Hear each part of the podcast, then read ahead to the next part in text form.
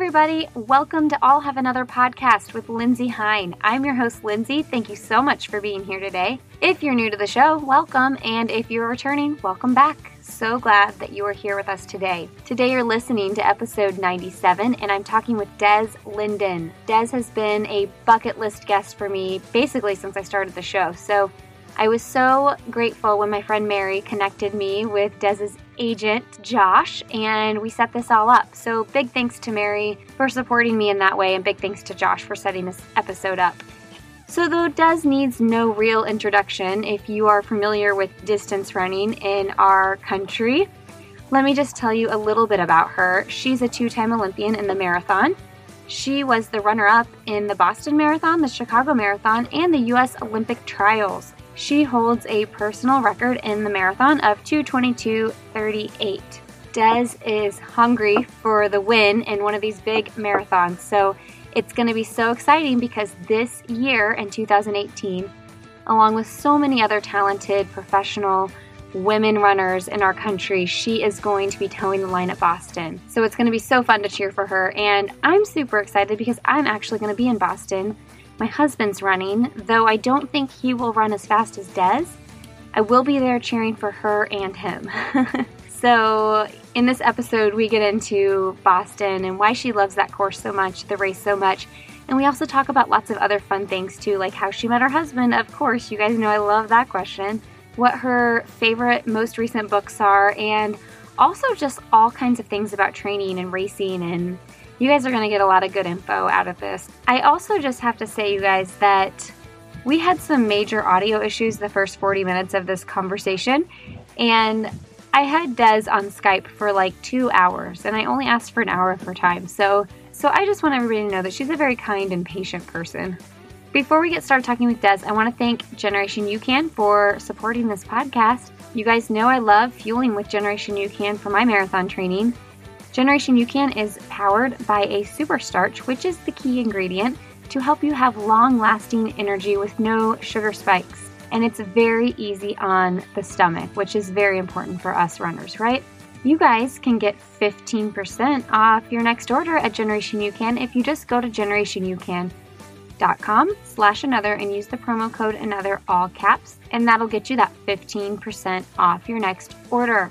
A lot of people ask me how I prepare my UCAN, and what I do is I shake it up real good the night before, put it in the fridge, and then shake it up real good the morning of that I'm using it, and drink it about thirty minutes or so before my long run. Sometimes I take it with me and sip on it during my long run. So there are lots of different ways to use it, but that is how I personally use Generation UCAN.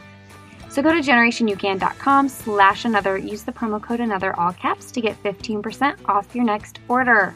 All right, guys, if you're loving the show, I would appreciate it if you would head over to iTunes, go to your podcast app, pull it out right now. Apparently with the new update in the iPhone, it's much easier to leave reviews, so I hear.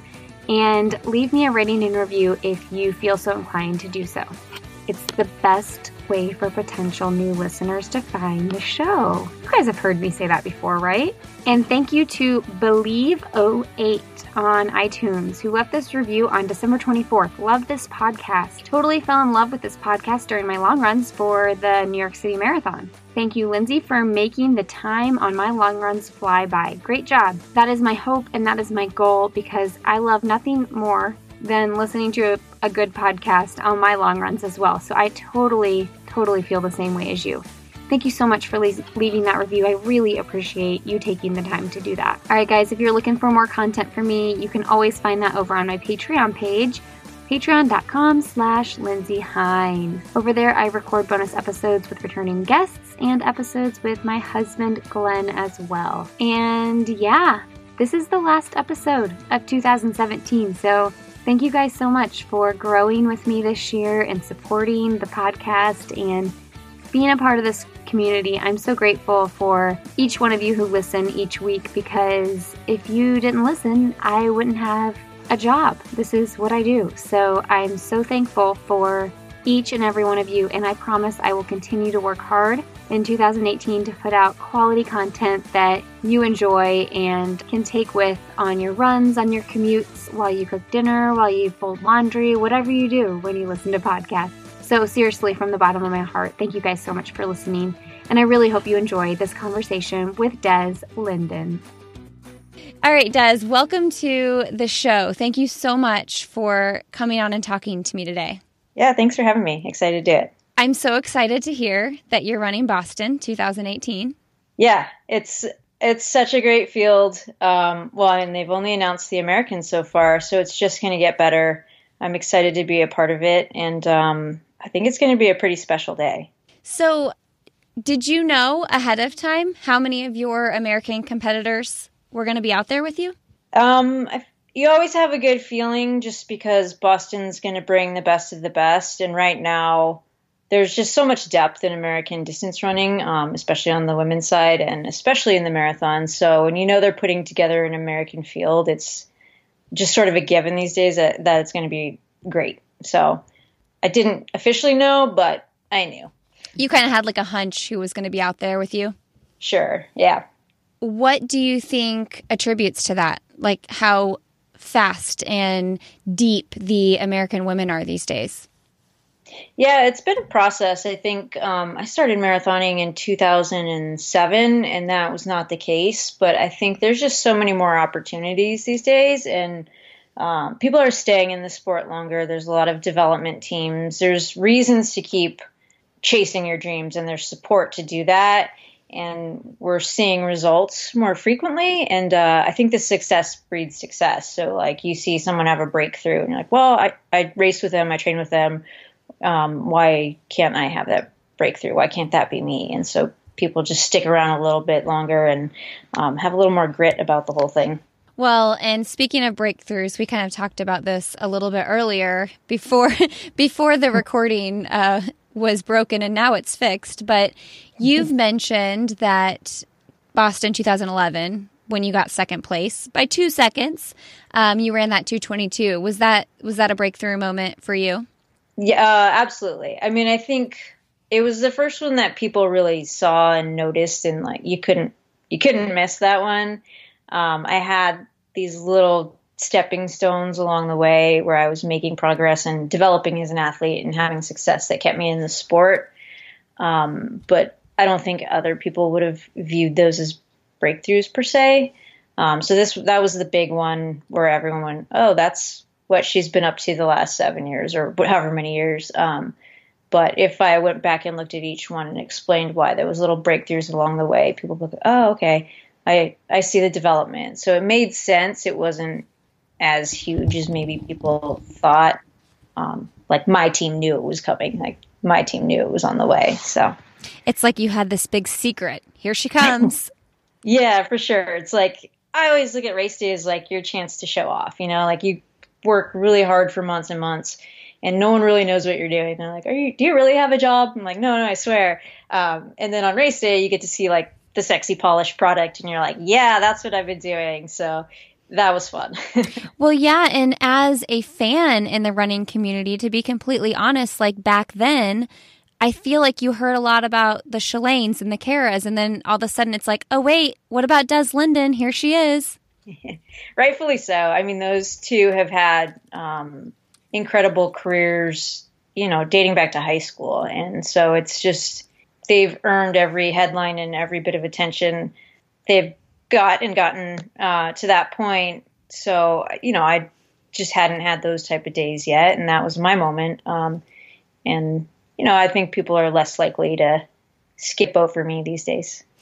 Well, I love that. And um, we'll get back to the two thousand eleven marathon when you ran the two twenty-two. But just speaking on that topic alone, um, I loved seeing your tweets when Shalane won New York. And I love seeing that com- camaraderie between you girls, like all of you elite runners who are just behind each other, like that win and that victory for Shalane.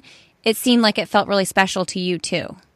Absolutely. Um, I think there's just so much respect in this sport.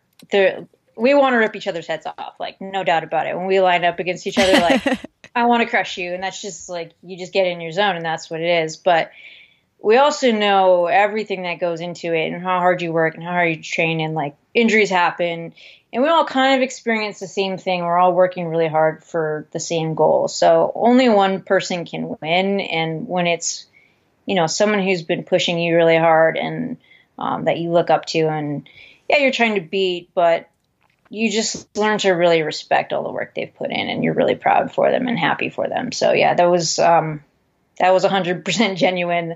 I was yelling at my T V, um, hoping for her to happen. So, yeah, it was it was fun to watch. So you were watching from home? I was, yes. Okay, so let's go back to that two thousand eleven Boston. And um, you set a four-minute P R. You had ran at two twenty-six in Chicago in two thousand ten. And then months later, you come and run Boston, and you run that two twenty-two. Can you tell everybody about that progression and, and kind of how you took that big chunk and what that looked like? Yeah. Um, so I actually, I think that was like my fifth or sixth marathon in a row where I had P R'd, and just like learning the event obviously took time. And, you know, each one was like, it was baby steps, but I think my Chicago two twenty-six, I actually probably, even though I P R'd, I think I underperformed for where my fitness was. Um, so I went into the Boston training really hungry. I was like, I, you know, I know I'm better than my last one. Like, we're ready to make a big jump. So I think if I had performed a little better at Chicago, it would have been a smaller improvement. Um, so it would have been as crazy when you look at the math on the paper. But, uh, we also had honestly the perfect day in Boston. Um, it was the, the downhill tailwind that gave everyone like a ten minute P R or whatever. Um, you know, it's been exaggerated since because people, you know, they have a hard time maybe believing that Ryan Hall ran that fast or that the world record was set on the Boston course. But it was just really indicative of how fast that day was. And um, people got after it because they were excited. Why do you love Boston so much? There's just such a great history there. And I know that's like the easy answer. Well, there's a history one hundred and blah, blah, blah years old. Uh, but it's really, I mean, when you stand in Hopkinton and you know you're going to run twenty-six point two miles over the same course that has been run hundreds of years. There's landmarks along the way that are so marathon specific. Um, you know, the people are out there and they're fired up to watch, and you're running yourself into the history books. I think that's really cool. Um, and honestly, the, the people out there are fantastic. And, you know, it's such a runner's parade that weekend, the whole weekend. It's, just, it's an event. It's not just a race. Like, everybody in town is there for the marathon. They're psyched about running. Um, and the B A A and John Hancock, you know, they treat everyone like family. So it's fun to be there. It's fun to catch up with your old friends. And yeah, it's just, it really is an experience. Would you say it's your favorite marathon?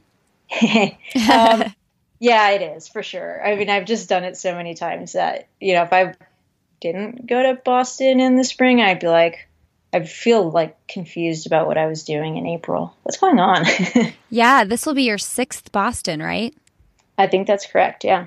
Yeah. Sure. So the first time you ran it, you ran at two forty-four. And then, you know, the other four times you've ran, you've been anywhere between two twenty-two and two twenty-five. Um, what's the difference there? I mean, that was oh seven. And now we're talking like two thousand eleven, fourteen, fifteen, and seventeen. So obviously lots of years of training, but what's the difference? Yeah, I'm old now. That's different. um, two thousand seven was my debut. And I think that's partially why I love the event so much. Like, that was my first marathon. And um, I just, I fell in love with the event, twenty-six point two, and all the things that went into it. And then to do that in a place like Boston was really cool. Um, As far as the time that day, so two thousand eleven was like the breath of God at our back, just making everyone run fast. Um, in two thousand seven, it was the nor'easter where they almost canceled the race, and it was like the breath of God in our face saying this is going to be like thirty miles. Um, but I still loved it. I still had such a great time. It rained, it was windy, it was miserable, but I was like, this is so much fun. Um, so it was my debut, and when we saw the weather, you know, you kind of threw times out the window. It was like, just qualify for the Olympic trials. That's like a goal, get that done, and, you know, that's a success. So um, doing that was was kind of the goal on the day, and everything else would have been gravy. So Yeah. So talk about, as an elite athlete, and as, I mean, this is your job, this is your career, um, racing in conditions rather than racing for time, and racing for the W rather than racing for a P R, you know? Yeah, I think uh, Boston's just a really good place to do that. And New York is really similar. Um, I guess the games and stuff like that, you know, it's, it's really for us. Well, that's not true. When I first started, time was super important because it helped me. You know, I had two forty-four. I had a long way to go to be competitive, and I needed to chip away at it and see little successes along the way. Um, it's hard to win Boston if you're a two forty-four woman. So let's try to get a little bit better and a little bit better. Uh, but now when I run there, or when I race there, or any major marathon, it's like, how close to a win can I get? How do you, you know, put yourself in the mix to just try and break the tape? Because that's, um, at this point, the ultimate goal. And so it is, it changes your racing tactics and your training style and the whole thing. Uh, but, you know, I think there's a place for both. I mean, you can go to a, a London or a Tokyo and, and have a pacer and just try to rip a fast one. But New York and, and Boston are where the racers go. And there's a lot of prestige in, in trying to win, you know, in getting a win at one of those places. So that's, that to me is exciting. So when you ran a two thirty-one in Chicago in two thousand eight, was that kind of the race where you realized that you had the potential and that you were hungry enough to chase after the big W? Yeah, that was definitely a big stepping stone, because the first two races, won the debut, which was miserable weather and like just get the trials qualifier, um, and then I followed that up with the Olympic trials in two thousand eight, where I kind of had to extend myself and really race the people in front, because you're trying to get the top three spots there, um, and I hit the wall and like totally blew up. Learned a lot about the marathon. mm-hmm. Uh, it was like the rookie mistakes. I made all of them. So that was kind of a pivotal moment where I was like, you know, can I run this event? Do I like this event? Do I want to do this? Um, and I don't know, sometimes when you have those big setbacks or like quote unquote failures, um, it's a key moment where you decide like, no, I'm done. I think I'm going to move on to something else. And I looked at, at that and was like, that totally got the best of me, but I can come back and be better. And like, when I do, I'm going to, I'm going to crush this event. Like I want to figure it out so bad. It was like, um, having a really difficult puzzle put in front of you. And I was like, no, I'm, I'm going to get this. Um, so from that, you know, Olympic trials experience, I busted my butt for a good stretch of time and then did have that result, the two thirty-one in Chicago. And so that was really gratifying. And, um, I still had a lot to learn in the event, but I at least had some success where I was like, okay, I can, I can keep doing this. And I'm, you know, I'm chipping away at this puzzle. So let's keep going. It's interesting to hear you say, you know, you as a professional runner say that you made all these rookie mistakes, because I think oftentimes as recreational runners, we just don't think that happens, you know, with professional athletes, because you're, you know, you've got your coach and you have all this experience racing other distances, but tell me about that. What were the rookie mistakes? Was it that you went out too hard? Did you fuel not fuel correctly? Um, yeah, no, I just I didn't fuel correctly, and I think I was so nervous. This is trials, and I knew I was super fit, and um, you know, we get the special bottles that mm-hmm. you can fill up with your, you know, on the course um, instead of the paper cups, and so it's super easy. All you have to do is grab a bottle, drink, and I like felt like I was gonna vomit every time I went to drink out of my bottle. And I was like, well, you know, I don't want to lose everything I've eaten thus far and still not be able to get fluids down. So I'm just not going to take fluids. And I think that was probably around fifteen K or so. So I just stopped taking fluids and felt awesome till mile twenty-two. And then it was death march. Um, like I learned a lot about the marathon. Um, and is, it is, it's a total rookie mistake, and you hear everybody say it and you're like, yeah, but that's not going to happen to me. Um, so that was a big thing after that race. Like we practiced fueling like nobody's business on, on long runs and training runs and, and that type of stuff. So anybody who asks me questions about fueling, I give them a ton of advice, and it's like more like a reminder to myself than to them. I know a lot about this. Let me tell you. What do you fuel with now?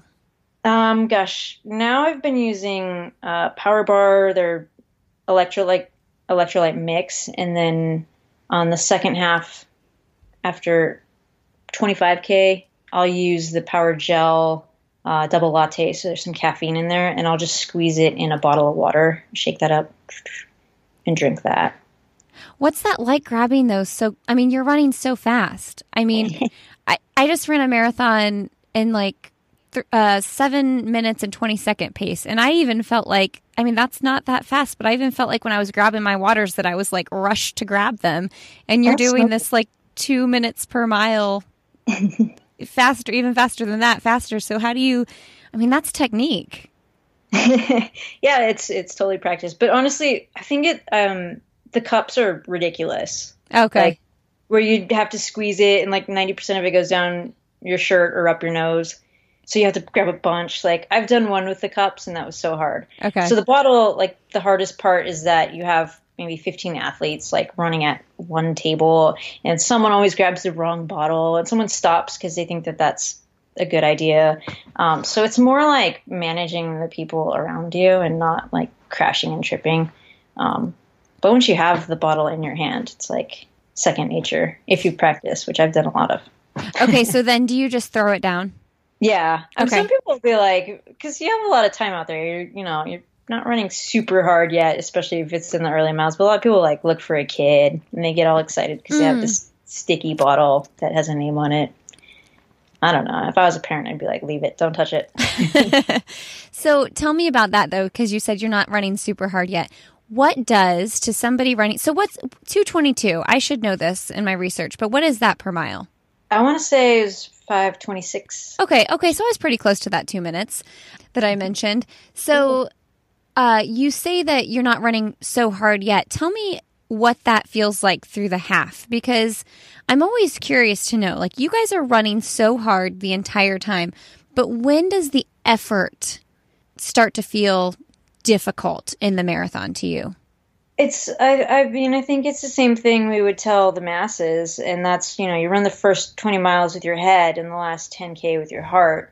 Um, I think that you're never really in, like the pace isn't really that fast. Like when you compare it to your half marathon pace or your five K or whatever, you're never really running super fast. And I don't mean that, like, I get that the numbers might seem crazy, but you know, you, it's a fueling thing. It's using the glycogen in your muscles correctly and knowing that at twenty K, no matter who you are, or sorry, twenty miles, twenty-two miles, no matter who you are, you're going to be on a low fuel tank. And that's what, that's why it's hard. The pace isn't necessarily like too fast. It's, can you run fast on an empty fuel tank? So same thing probably as the masses, twenty, twenty-two miles is when you find out if you've gone out too hard. And it's not because it's, you know, your legs are tired. It's because you're out of fuel. Yeah. So you're known for being a pretty even split runner. Mm-hmm.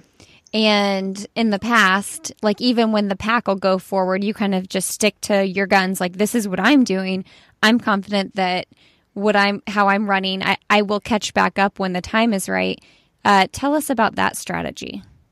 Yeah, I mean, it's just something we really practice with uh, the Hansons group. Um, they're very big into pacing, and a lot of it is managing that, that fuel tank. Like, all the work we've done says you can run this fast for, you know, twenty miles and then hopefully have some pop in your legs to race. Um, so extending beyond that is like, well, you haven't really proven that that is a smart decision at all. Um, so it's, it's trusting those guys and the preparation. And if you, you know, if, if for me, if I know that that pace is usually in the hunt to win Boston, then there's no reason for me to go try and run, you know, a couple five tens when generally it will always come back. Um, there's obviously sometimes people that just run out of this world and, you know, it would be tough to beat them anyways because the fitness never showed you could do that. Um, so it's sticking to your guns and I think trusting the training and trusting the racing plan. In the race setting, do you feel anxious when that pack takes off and does those faster miles and you stick to where, what you know is is true to you? Um, I mean, there's a range where you're like, okay, well, that's that's doable for a mile or two. Let's just see where it goes from here. Um And so you have to make decisions on the fly. There's sometimes where there, the pace is just way too hot and you're like, no one's running that. So it actually kind of, I mean, you want, like, you wonder, like, is someone going to have this crazy breakthrough? But, you know, most of the time I kind of smile like, man, you're really burning a lot of energy doing that. And I don't, you have, you know, there's not a lot of in your result history there that says it's doable. Um, although it's, you know, there's just so many great runners these days, you never know. But yeah, I mean, for me, it's like, it doesn't, I can't do that anyway. So see ya. And hopefully I'll see you again. I'll see you in a few miles. Now, do you think about that when you're, you know, when that lead pack is up there, like, Um, you know what, you know what results different people have had, your competitors have had. So you kind of like think about that when they take off. Yeah, you can kind of decide who's for real and who might be getting a, in a little over their head. Um, and then you can usually see it sort of come back in that same way to you, which is nice because you have bodies to look up and like they're just like little carrots along the way. um, and yeah, like every race field is different. Like I don't want to sound like a jerk, like, yeah, no, I, I know everyone's coming back, but sure, there's certain people that, you know, I just, you're just like, that's way over your head. Um, but a lot of people just really respond to everything, which is just a tactic that works for them. Now tell me about your mindset when you're racing in those last, uh, in the last ten K, when you said, you know, that's when you kind of see if you have pop in your legs and, and you race with your heart. What are, what do you say in your head, and what do you, what are the mantras and things that get you through to really push in the last ten K? Yeah, um, I try one to be as relaxed as possible. My college coach used to always say, "Relax and let the run come out of you." And I like, I was like, "That's stupid. I don't get what you're saying. I need to force this." Um, but it is, it's really run fast when you're rigid and tense and you're like tightened up. You have to relax and let the fast running happen. So my mantra is always calm, calm, calm, relax, relax, relax. And I try to say it in a pattern that is, you know, fluid with my running and um, will help me get a good turnover, but also like keep my body and my mind relaxed. And that works for some part of it. And then some part you just have to let go of that and just like run your face off. Um, run your face off. And that off. part's like the, the heart part, you know, and that's where you're like, why, like, why do I do this? You know, you think about things that maybe um, you've sacrificed. I hate the word sacrifice because it's a choice, you know, um, sure. But things you've given up to get there. Like for me, I'll go to altitude or I'll go to training camp uh, through the winter. And, um, you know, I'm away from my husband and we have these two awesome dogs and I'm away from them and my family. And I, you know, commit every day to doing everything I can. Otherwise, I should be home being like a good person for my family. Um, and they get it. So I feel like in those moments, those late miles where you want to stop and you want to quit, you think about the people. Well, for me, I think about the people who've supported me and sacrificed a lot for me to do this. And uh, I want to look them in the eyes after the race and be like, I did everything I could. Like there wasn't a step that was wasted. There wasn't a moment where I felt sorry for myself because I know that you're a part of this as much as I am. And I like, I would hate to feel like I let those people down. So it, it is about, it's an individual sport, but it's such a team thing. You know, everyone has a team behind them. Your therapist, your chiro, your family, your coaches, your teammates, whatever it may be, they all um, support us every day, and they don't get that glory out there per se, but you can fight for them. And um, you know, make it worthwhile, hopefully, for them.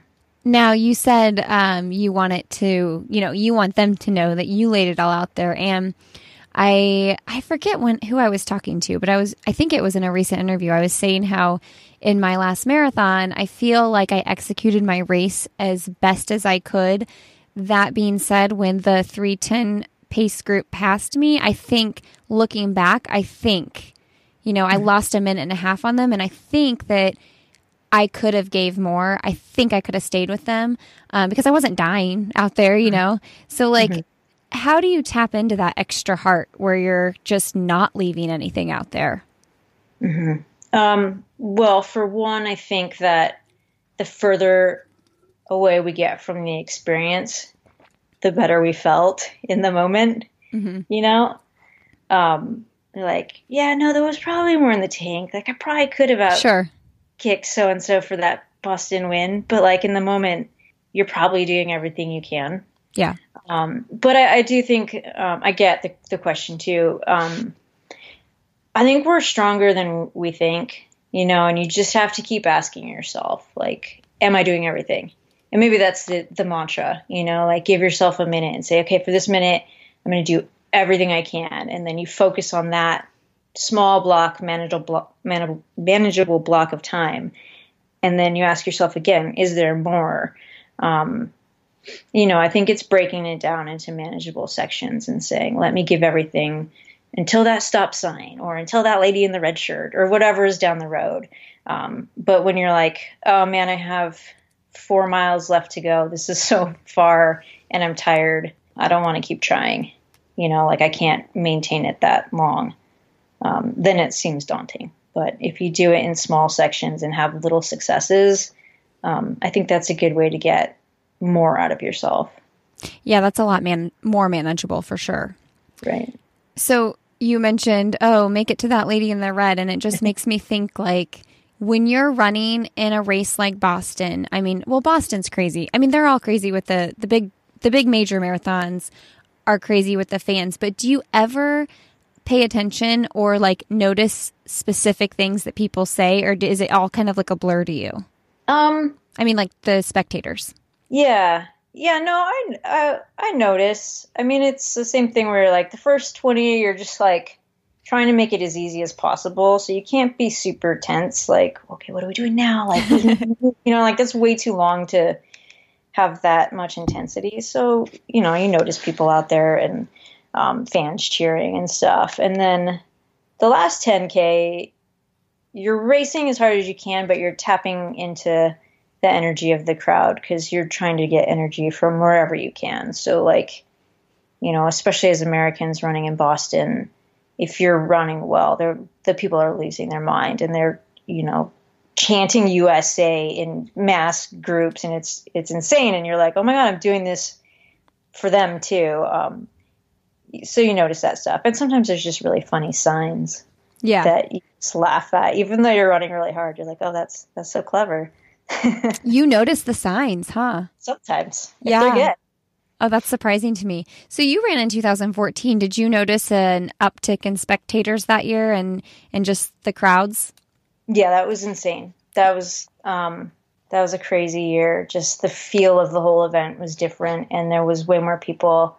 Um, my husband runs it. He's run it a few times and he's like, man, I feel bad for the women because they go before. He's like, no one's really even out yet. Like mm. there's the crowds aren't that big yet.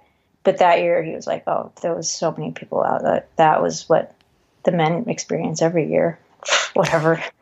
Yeah. You know, I actually ran it that year too. And I noticed a huge crowd difference, but that's an interesting point that he brings up because I've also spectated and I think it was two thousand twelve I sat on the finish line. And I mean, yeah, when you when the elite women are finishing, crowds are kind of still filling in. Right. They're just like finishing up their Bloody Marys. Yeah. Watching it on T V. Yeah. I, I want to do it as um, just a regular runner, you know, in my retirement and like bring a camera and just oh, totally. Do the parade. Jog so an easy, like jog an easy, like three hour marathon. No big deal. Oh gosh, no, slower than that. Uh, what would you say if you like went out and did a marathon just for fun with like your camera and stuff and you were jogging pretty easy? What would you say you would run that in? Um, gosh, I don't know. I mean, if, if for it to be fun, maybe seven thirty pace. Okay. So like, well, that's like a three twenty or something like that. Yeah. But I also really don't want to do anything for over three hours.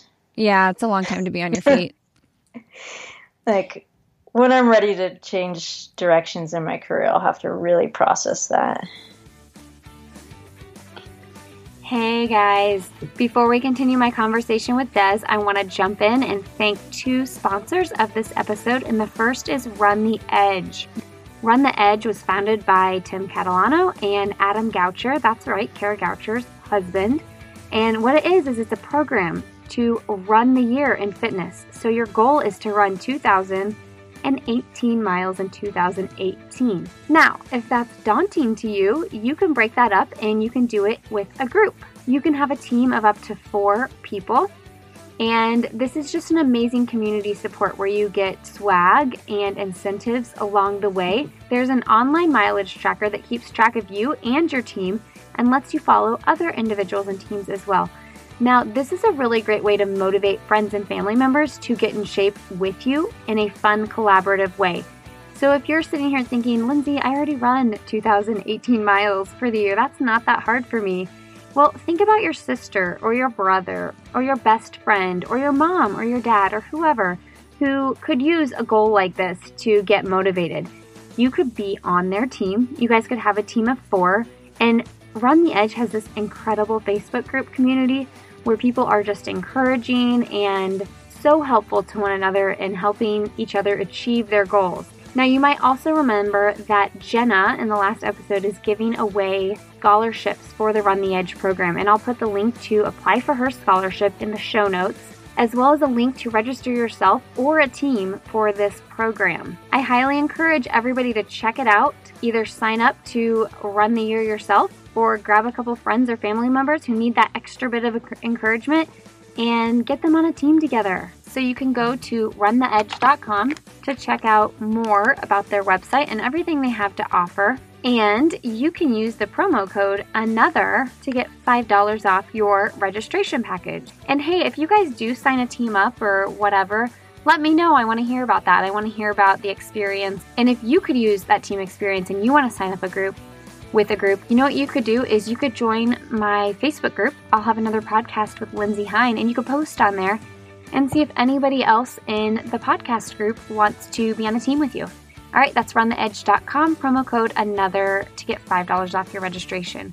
And then you guys, I also want to thank Zappos for being a part of this podcast. Zappos has a brand new running site, zappos dot com slash running, where they have brands like Nike, Adidas, Brooks, Lucy, Lorna Jane, and they have shoes from any brand you could think of that will be there for you to support all your running needs. I recently bought a couple sports bras from Zappos Running, and I love them. Zappos has fast and free shipping, basically overnight. Not basically, they do have overnight shipping. And you order it and it's on your front door the next day. Can't beat that. And they are known for their excellent customer service. I highly recommend them for fast and efficient ways to meet your running needs. You guys just go to zappos dot com slash running and check out their site. Thank you, Zappos, for supporting this podcast. So you said your husband runs. Does he run it every year?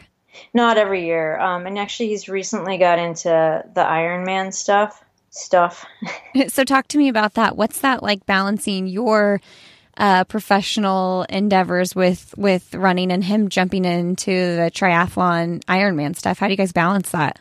Mm-hmm. Um, we're working on it. No, we're, he's been at it a while. So we've, he's, um, he's the best. Like, I feel like I'm not working on it because he manages it, which is um, super nice of him. But it is, it's interesting because, I mean, it's eye-opening to me how much time he spends preparing for the Ironman, and even even when he's doing the half, um, it's just this big commitment. And um, it's not his career; he's, it's just his hobby, and he loves it. And he's so dedicated. Like, sometimes I feel really bad, or like a bad person, because I'm like, man, I really just don't feel like running today. I'm so tired. I've been working so hard. And he's got his job, um, and you know, he takes care of me like way too much, like with cooking and cleaning and all of that.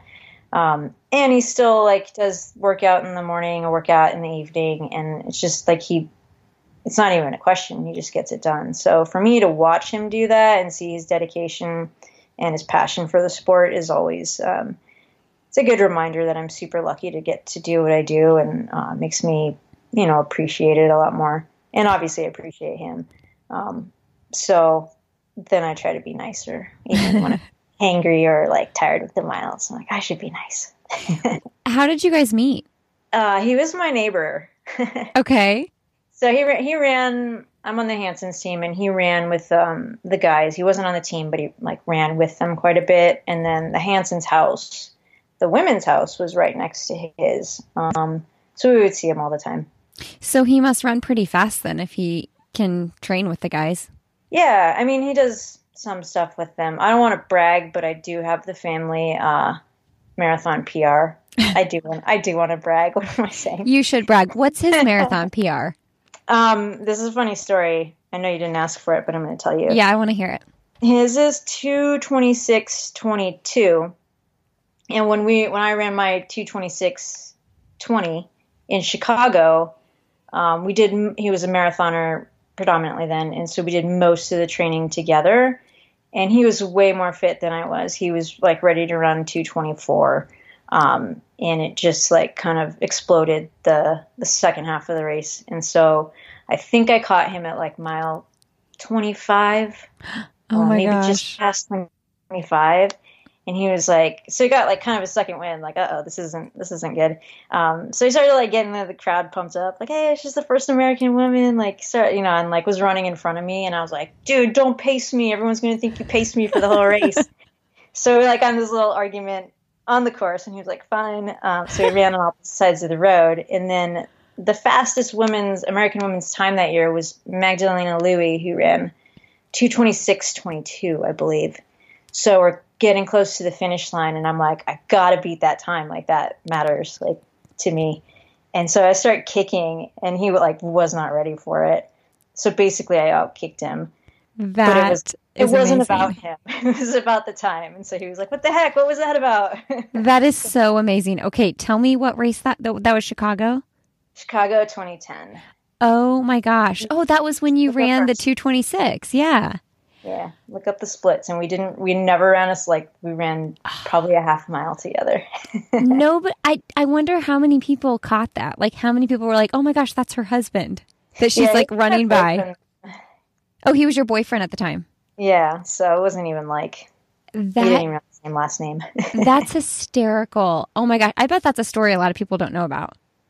It could be, yeah. Yeah, that's so funny. Well, that's kind of fun though that you guys were so similar in pace that you could do training runs together.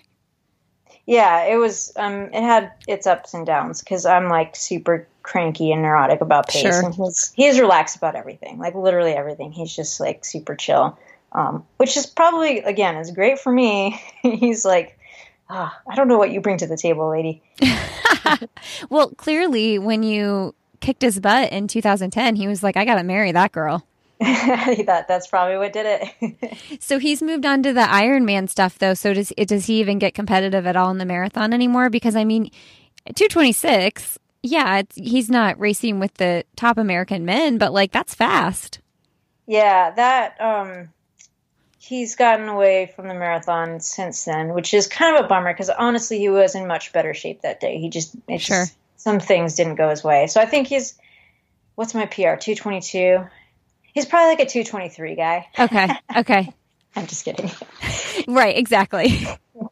He's at least a minute slower than me, but he's yeah, still pretty sure. fast. Yeah. He's okay. What iron is he training for a specific Ironman right now? I don't think he has anything on the schedule yet, but I know he'll try and get, uh, I think he's trying to do a Kona qualifier for next year. Okay. Um, so probably, I think maybe Whistler. He does that in July. Um, Those are hard to spectate. I make him pick good races where I'm like, I would love to go there. You should do that race. Well, yeah. And if you're in intense training, like I, my husband has done one Ironman, and that's a long ass day for the spectator. Right? You're like, it's so hard. You don't understand. Yes. When and my, they're like, dude, really? You can't say that to me. Right. I know when my husband did his first and only Ironman, um, our son was like, uh, ten weeks old, and I was like toting him around all day and like breastfeeding on the sidelines. And at the end of the race, I was so tired. I like, I've never been so tired in my entire life. And he finished the Ironman, and we had to like go, um, get our car, which was like a couple miles away. And he rode the bike to go get the car because I was like, I'm sorry, I can't do it. Yeah. It's the worst. Cause you're like, you can't, You can't really complain, but you have a child. So like if you have yeah. a baby, that's total game changer. Yeah. I'm just tired because I'm weak. It's a long day, but it is so fun. And you know what yeah. course is good is um, to spectate on is the Wisconsin in Madison, Wisconsin. Mm-hmm. Has he done that one? He hasn't. I've heard good things, though. I've heard it's really neat. Yeah, it's like a very spectator-friendly course. I mean, you could technically see him in the marathon like twelve times. That's a lot. Yeah, it's a lot. You don't have to make, I mean, you, you don't have to make that a priority, but it's, it's a potentially a lot of uh scene of the person running. Yeah. No. Yes. So you, um, you recently took some time off though. Yes. Yeah. Tell us about that. Yeah, I just, um, I've been on go for a really long time. And when you start thinking about like the different races, um, the, The Olympic trials has to be the most stressful thing athletes go through when you really think about it, um, and all the, the things that are in play. So I did that race and like obviously made the team, but that was a lot on my plate. And then you regroup and you're like, oh my God, I have to get ready for the biggest race of my life. Um, so then there's, you know, you put a ton of pressure and expectations on yourself going into the games. And then there's almost always like a lull afterwards where you're like, okay, I'm just going to hit reset, regroup, like figure out how I'm going to prep for the next four years. Um, and I felt like I was kind of afraid that if I took that break, I'd be like, yeah, I'm good. Like, I don't need to start again. Um, so I almost just pushed it away. And, and um, you know, I went into Boston last year with that same intensity of the games, really. And, um, it's like, okay, I want to, like, I want to win this race. This is like end all be all, you know, all the different things. And I put it out there, you know, I, was, I believed it, but also it was like, if this is out there, um, you know, I'm going to be more motivated than ever to back up what I'm saying. Like, I don't want to just sound like I'm saying nonsense just to say it. Um, so I, you know, obviously approached that race with a ton of intensity as well. And then coming off of that, it was like, it all just kind of hit at once. And, Um, there was just a crazy amount of fatigue, physically, mentally, the whole thing. And I was like, I just need to not force anything for a while and make sure I'm, you know, recovered, regrouped, and want to be doing this. Um, and it took a while. Um, it took a while to get excited. But, you know, I think I'm in a, a good place now. I did a bunch of races that are like, these are just, this is just fun. Like, I just want to go out and have fun, do some races that are on my bucket list, do races where the expectation, like for me in a five K is pretty low. So um, I can go and, and just enjoy it and not feel like the result is um, defining me per se. So when you take a break, like the break that you took, which sounds like for you, it was a pretty intense break. Mm-hmm. What does that look like? Are you running like thirty miles a week or fifty miles a week, but just like kind of hobby jogging, or what does that break look like? Yeah. So, I, I mean, I came off of Boston and it was still like, I didn't realize I needed it. And I tried to train pretty hard again through July. I ran a half marathon in Australia. And it, that was like when I was like, wow, this is, I did a lot of training and this kind of sucks. Mm. Um, so it was after that, I took, you know, two weeks totally off. And then I just decided to run when I felt like it. And if I didn't, don't run. Um, and it was a mixed bag. Like some days, you know, there's like a lot, a lot of stretches of, um, holes in my training log. I call it a Swiss, tre- Swiss cheese training log. Where it's like a lot of holes in there.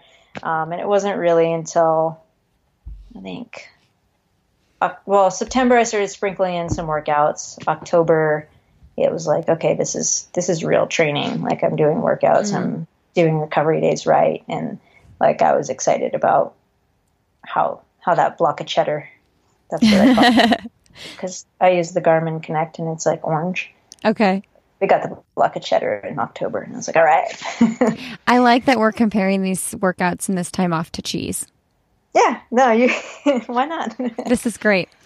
Well, this is delicious. I'm wondering, you know, because even as recreational runners, like so much of our identity gets tied up in running, you know, like we finish a marathon and it's like, I want to give myself some time to recover, maybe run another marathon in the spring, or maybe take a, you know, a little bit of a longer break and just do a half marathon. But as someone who it's, it's your full-time career and it's, it's like your, it's, you know, probably a lot to you. How do you process that emotionally when you're taking time off? Because are you kind of thinking, what do I do if I'm not training hard?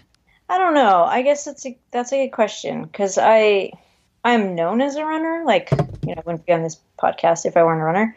Um, but I, I like to feel like I have other things going on in my life. Um, so I try to do all the things that I can't do when I'm in serious training, you know, like be out in the sun all day, um, on a boat or, you know, ride a, ride a bike around because like, oh, I'm tired. That will make my legs tire out or whatever.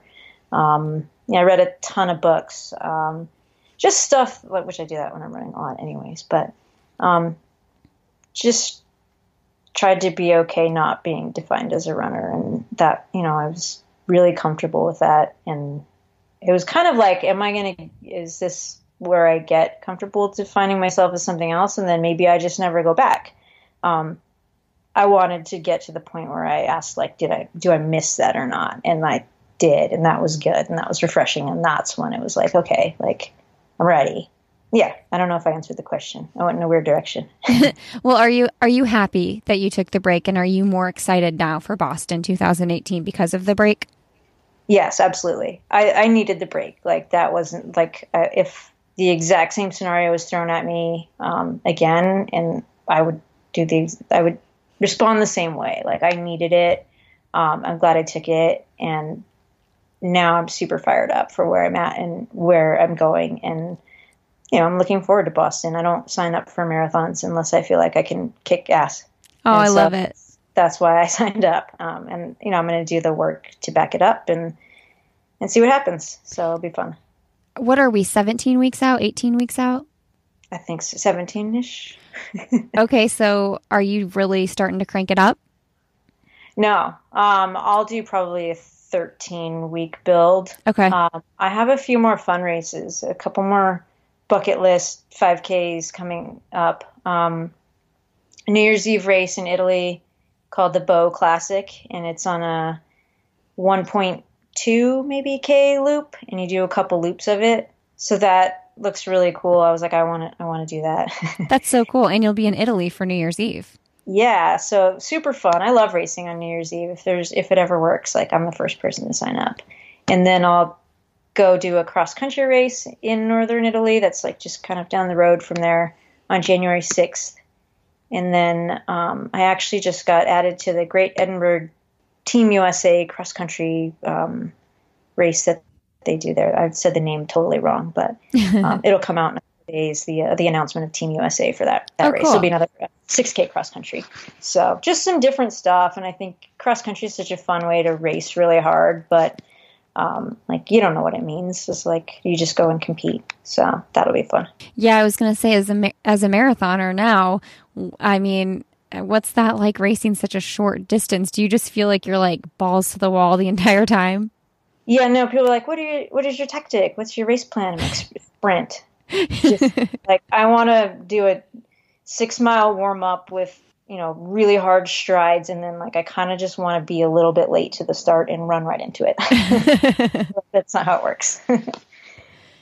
That's a different kind of burn than five K. Yeah. But it's good. I think that that like competitive spirit is like what I need. I got to remind myself that it's okay to hurt for a whole race. Cause I think in the marathon, it's like you just, you want to be just shy of that. And then you start doing that to other races and, um, you get a little complacent. So like, I want to go in and maybe go out too hard or just like hurt for a whole five K. Like that's what I need to do right now. So when you toe the line of a marathon, I mean, I feel like, Uh, someone who's going for the W kind of has to say like, I'm fierce, I'm ready, I want to win, I'm not nervous, but like, tell me what you feel like when you're on the start line. Do you get nervous at all? Um, it's a excited, nervous, you know, I think when training's gone well and you've put in months and months of work, you're, ex- you're excited to show it off. Like I want to show people what I've been doing. I want to show people that I'm prepared, that I, you know, belong at this level, that I can talk about winning because this is, you know, the work shows that I'm a contender. Um, so there's a lot of excitement, but obviously, and there's so many factors in the marathon where it can go horribly wrong. So that's just like, that's the nerves where you're like, what if I don't get to prove like what I show off what I've been doing? Like what if it doesn't manifest in the result that is indicative of the training that I've been doing? And so that part's a little nerve wracking. So who's your biggest role model in the in the sport, or some of your biggest role models? Um, I mean, Joni and Dina are icons. They're just so tough and, um, you know, have done a lot for women's running. Uh, and, and Dina's just so incredibly normal. Yeah. uh, she's just, we don't haven't spent as much time together. Uh, but Dina's just a really down to earth, normal, likable person. So it's really cool to meet someone like that and be like, wow, like she's real. Um, and then the current, you know, the current group, obviously, um, I grew up, well, in college, I was a fan of Shalane and Kara. Um, Amy Cragg mm-hmm. was my roommate. So, oh, um, she was your roommate in college? For like an hour, like a semester, we were roommates, and uh, we were really good friends in college. So, oh, I didn't um, know that. So if you ever want some Amy stories, like I'm your girl. I want stories about Amy. That's funny. Well, I would love to have Amy on the show sometime. I was yeah. going to ask you about that. Like, what is your relationship like with those girls? I mean, so you, Amy, and Shalane all ran in the trial. I mean, in, in the Olympics, and, and you got seventh place. Um, what's that like, seeing your teammates cross the finish line, or, um, you know, because I think, was it Shalane, then you, then Amy? Is that how? Correct. Okay, so what what's that like? So you got to see Amy cross. You didn't get to see Shalane cross. Oh, I saw the back of her. Okay, okay. I was like, oh, she's ahead of me. Uh, I was okay. Um, no, it it's a it's the same thing. There's just so much respect. You know, you you are competitors. You want to crush everybody else. Um, and that's how you feel when you stand on the line and as you are hammering away at the miles. Um But it's the same thing where you know what everyone else has put into it, and um, you know how hard it is for you and how hard it is for them. And so wherever you land, whatever you get on the day, there's just there's a lot of respect in the sport. And so you're, I feel like there's always, when you can respect the way someone's competing and, and training and racing and the whole thing, then you know there's. You're proud of those people afterwards, no matter what the result is.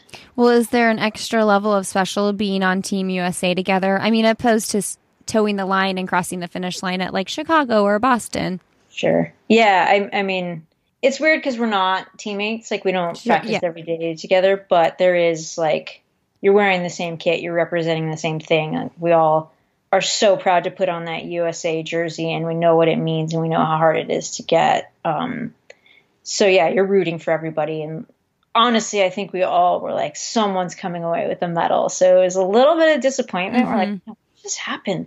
But I think we all raced great. And, you know, obviously the, the next thing you do is go, well, if there had been a team award, you know, if they had done team scoring, like nobody was better than us. And right. so there was a lot of pride in that, even though it's not a real thing.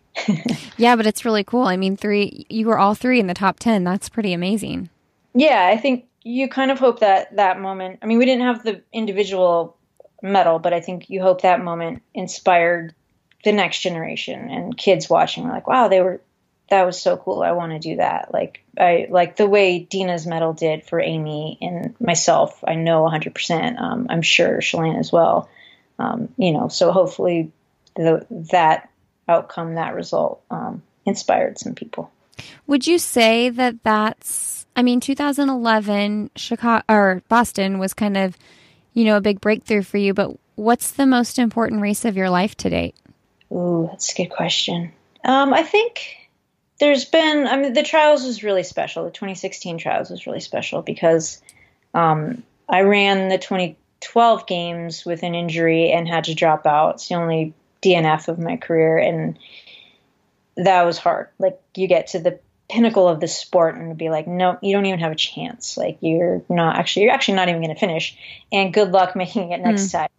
Um, so I like that, finding out what that injury was, how bad it was, how long it was going to take to recover. And then saying like, okay, I'm committed to this and I'm going to, I'm going to make another team. And then, you know, four years later, getting it done. Um, anytime the, you know, things are stacked against me and I show up and get the job done despite the odds, um, that's when I'm super proud. Uh, it's not necessarily breaking the tape. Um, mm. That defined me. You know, wins and losses are great, but I think it's the character and the um, the courage to keep showing up even when things aren't going your way. That's really good. Um, and it was a stress fracture to your femur, right? Correct. Yeah. So was that like a year to, re- I mean, like six months to recover or what? Um, yeah, it was probably three or four at least. And then just being really out of shape. Well, yeah. And so then you got second place at the trials in two thousand sixteen and obviously ran in the Olympics. And, um, so that's interesting. The, the trials, two thousand sixteen trials, you think that that might be the big race? I mean, there's, there's so many, I'm sure, but. Yeah. I mean, I, I was very proud of that one to make, make a team again and get a second chance. Cause I think that's rare. And, um, American distance running is no joke. So, um, yeah, to finish that race was great and to get, to get the spot and to get to do that again. It's far out, but are you still thinking, do you think that you'll go for twenty twenty? I will, one hundred percent. Oh, okay. Um, she knows. Yeah. yeah, no, I, I plan to run that long. Um, I think after that, I'll have to really think some things over. And I think that the timing of the break I took this year was probably good. I think it sets me up for a long-term approach to twenty twenty. And I can wrap my my mind around that time frame where, like, if I tried to keep going at that same intensity without taking that break, I like, oh my God, that seems like forever. You know, it's like breaking down everything after mile twenty in the marathon. You're like, okay, just get to the lady in the red shirt. You know? um, I can do that now instead of being like, oh my God, there's four years to go. Well, and yeah, I mean, that it's crazy though, because it's only two years away, really. Yeah. Wow. Does seeing Dina break all these crazy masters records and um, just how fast she ran into her late thirties even, does that does that encourage you and inspire you to think of all the things that you that are yet to come? Um, Dina's incredible. I have no interest in doing the masters thing. I just I don't know. I think I could see myself maybe definitely moving up in distance. Mm. Um, taking on new challenges, but I'm not sure I would want to um, keep doing the marathon, but see myself get slower. Mm-hmm. Mm-hmm. I know that sounds like, I don't know if that sounds vain. I don't know if the, what the right word is for it, but I would just, I want to like find new challenges. And I yeah. think um, I find mountain running fascinating. Magdalena Louis uh, Boulay is someone I really admire. Um, and she's doing a great job at that. Um, you know, there's some longer distances that I would like to tackle if I stay in the sport.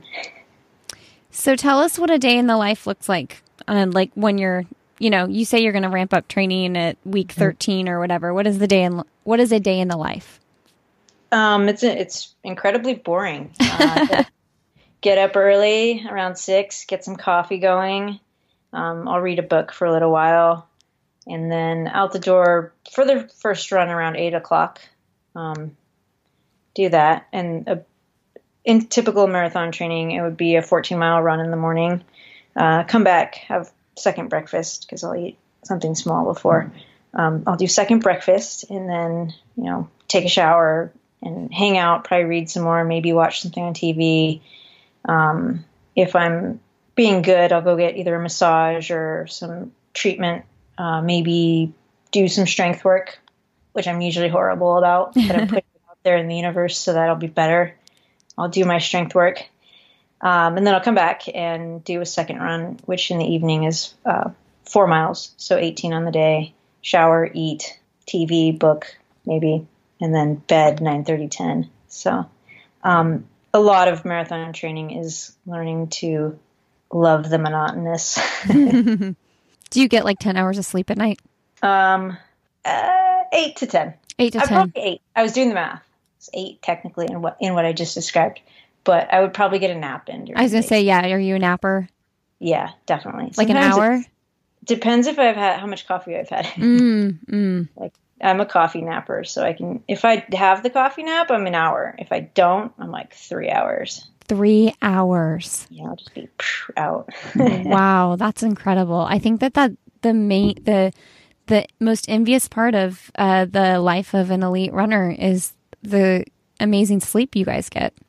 Yeah, it's necessary. Totally. It's a hard thing, too, to to describe. Like, when I first met Ryan, his mom was like, don't you get bored being unemployed?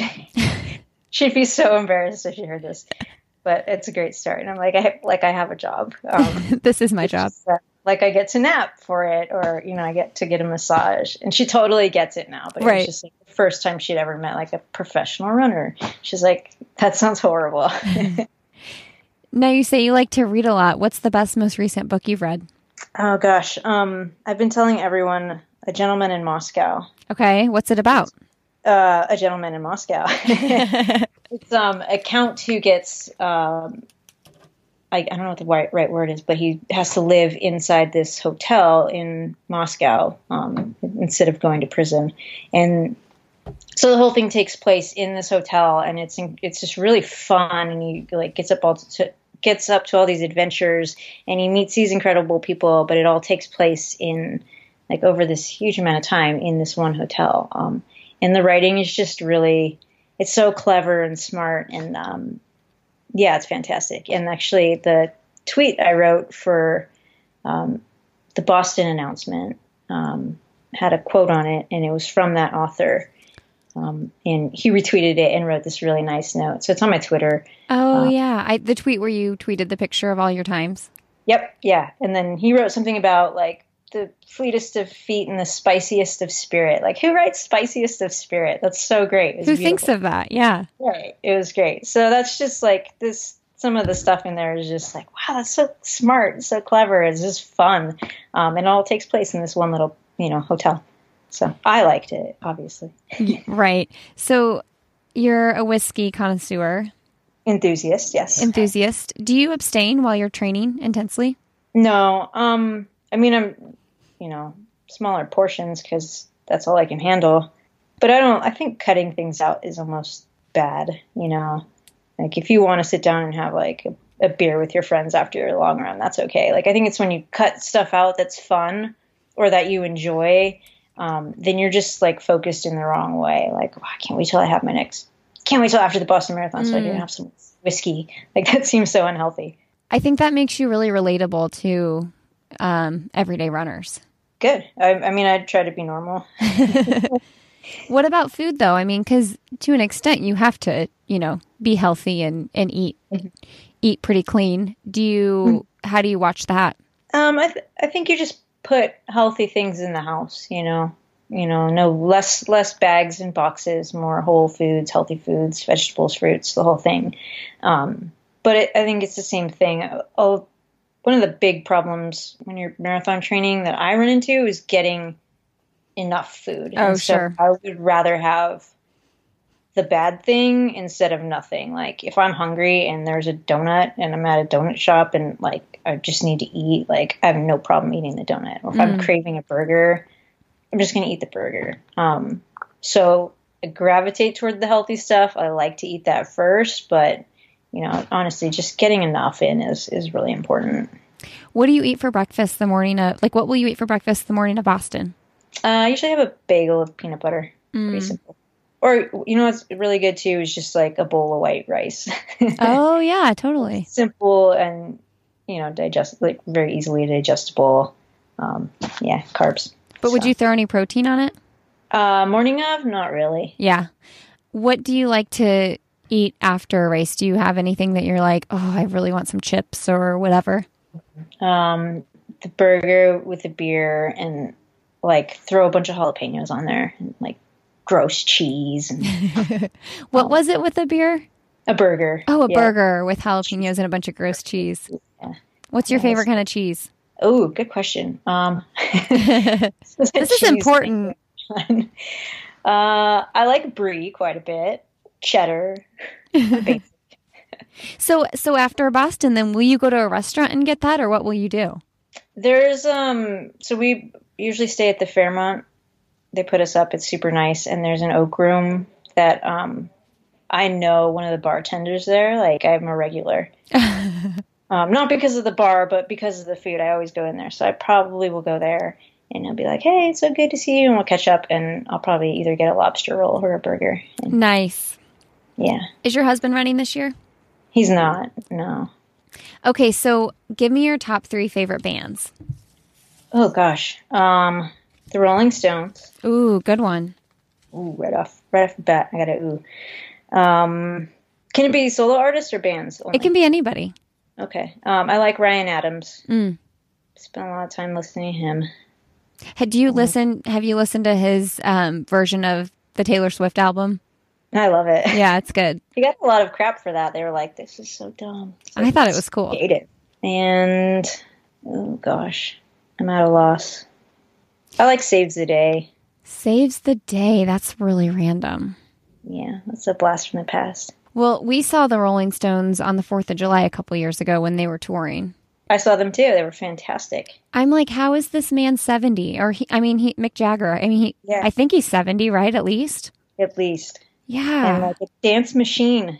I'm like, how is he not having a heart attack right now? Because he never stopped. And you know that he has not had uh, a gentle life on his body. Yeah. Well, yeah. Yeah, it's impressive. Yeah, I would put, like, if they toured again, I would go in a heartbeat. Oh, totally. And because you know, like, every song. Even if you don't think you're going to, you will. Right. Um, okay, so let's wrap up with my end of the podcast questions. Did Josh send them over to you? No. Oh. I don't know. He might have. Well, I actually uh, forgot to send them until this morning, or last night really late, actually. So I, if he maybe didn't, or you hadn't checked your email, but this is my fault. So if if you need to pass on one, go for it. If okay. Otherwise, just come up with whatever you think of. They're just random questions. All right. Um, and I always ask, uh, I just always ask everybody the same questions at the end. So uh, what's one thing personally or professionally that you'd like to do that you haven't done yet? Oh, gosh. Um, I would like to get a master's degree. I want to get an M B A. What's your undergrad in? um, I'm officially useless. Psychology and religious studies. I have two useless degrees. Well, you're not useless because you're a professional well, runner. I run as fast as I can. I'm running away from responsibility. Have you thought about what you want to do once you retire? Um, initially, I wanted to go into sports psychology, and that's kind of the whole background with the degrees, which... Um, It still interests me, but I feel like every year I get further away from it. I'm like, oh, that'd be so much work. Mm-hmm. So I don't know. It's going to be like what is right at the time. Do you work with a sports sports psychologist yourself? I don't. Um, I mean, I read a ton of books in the field, and actually, not to pump out my own podcast, but I'm in. But I have a really good friend who is a sports psychologist, and we're going to try to put something together um, soon, and just kind of do like. Running and the mental process that goes on and the whole thing. So a I think pod- you're going to start a podcast? I think so. That's the oh, plan. Are we announcing this on my show? Well, we haven't named for it yet, but yeah, this is the first time we've talked about it. Yeah. That's so exciting. Yeah. Oh, people will love that. That's awesome.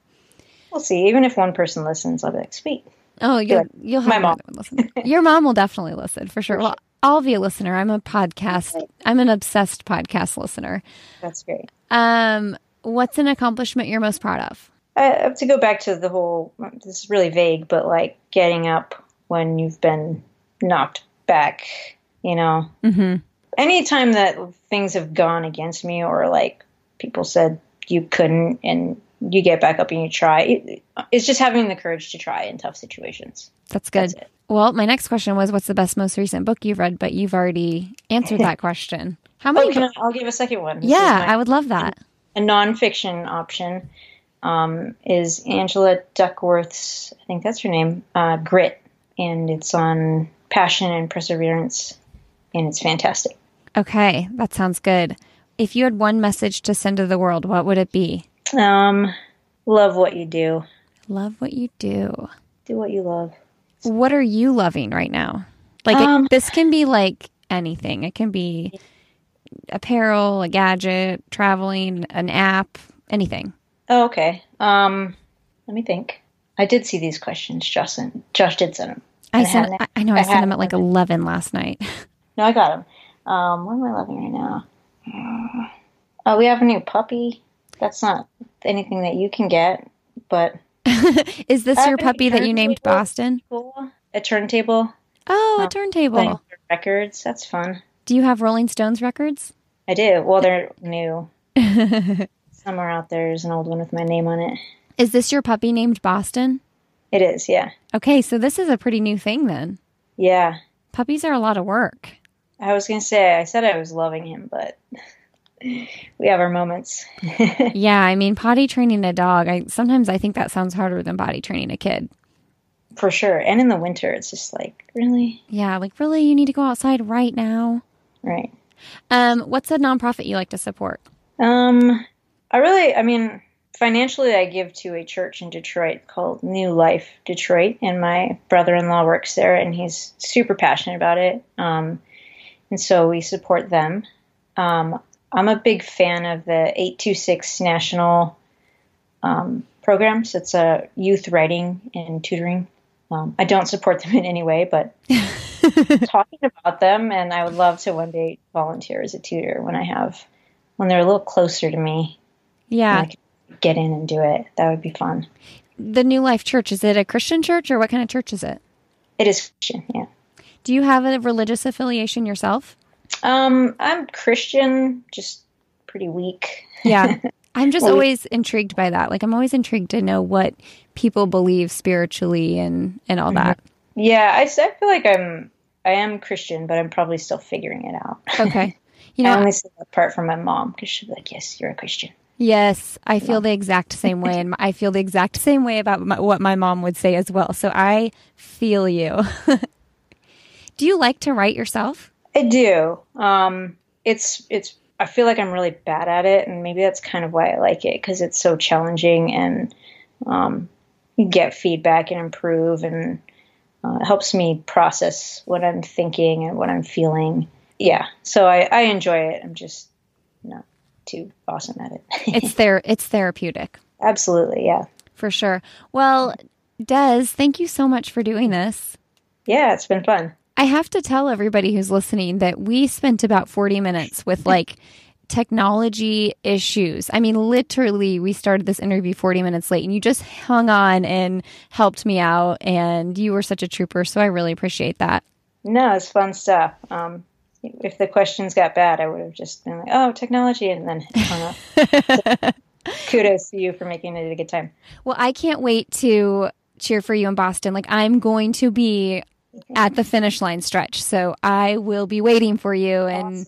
I'm so excited for, you know, the season ahead that you have. Very good. Me too. I appreciate that. All right. Well, good luck, and I'll talk to you soon. Thank you. Take care. Bye. Bye. All right, everybody. That's going to wrap up two thousand seventeen. Wow. That's crazy. Thank you guys so much for listening this year and continuing to be a part of this community. Thank you, Des, for coming on the show. You guys can follow Des on Instagram. It's Des underscore Linden. And you can find her on Twitter as well, Des underscore Linden. She is also on Facebook, where she has a fan page. If you search Des Linden, you'll find her. You guys can follow me on Instagram, Lindsay Hein six two six, and you can find me on Twitter at Lindsay Hein. We've also got a Facebook page and a Facebook group for this podcast, and I encourage you to check those out as well. I hope you all had a Merry Christmas, and I'm wishing you all a very Happy New Year. I'm so excited for what's to come in two thousand eighteen with the podcast and everything we've got going on, and getting to know you guys all a little bit better in the coming year. Thanks so much to everybody who has supported the show through sharing it with friends, commenting on posts, leaving a review on iTunes, supporting on Patreon, just telling your friends about it. I mean, really, the way this thing grows so organically is just when you talk about it to people who you think might enjoy the show. So for anybody who's out there who's recommended this show to friends or family members, I truly, truly appreciate that, because that is how this thing works. And I just want to say, um, I know a lot of you have exciting things going on in two thousand eighteen as well, and I hope that I can be your cheerleader in some way, shape, or form and support you. If you ever have anything exciting going on that you'd like to share with this community, feel free to join our Facebook group and post about it and share, because I love supporting other entrepreneurs or other people that are just working hard on something that they are passionate about and dream big about. So let's all do something that makes us excited and happy in two thousand eighteen. Let's do it. All right. Thank you, Zappos, Run the Edge, and Generation UCAN for supporting the podcast. Most importantly, thank all of you for listening, and uh, have a great weekend. Have a wonderful New Year's, And uh, I'll see you in two thousand eighteen.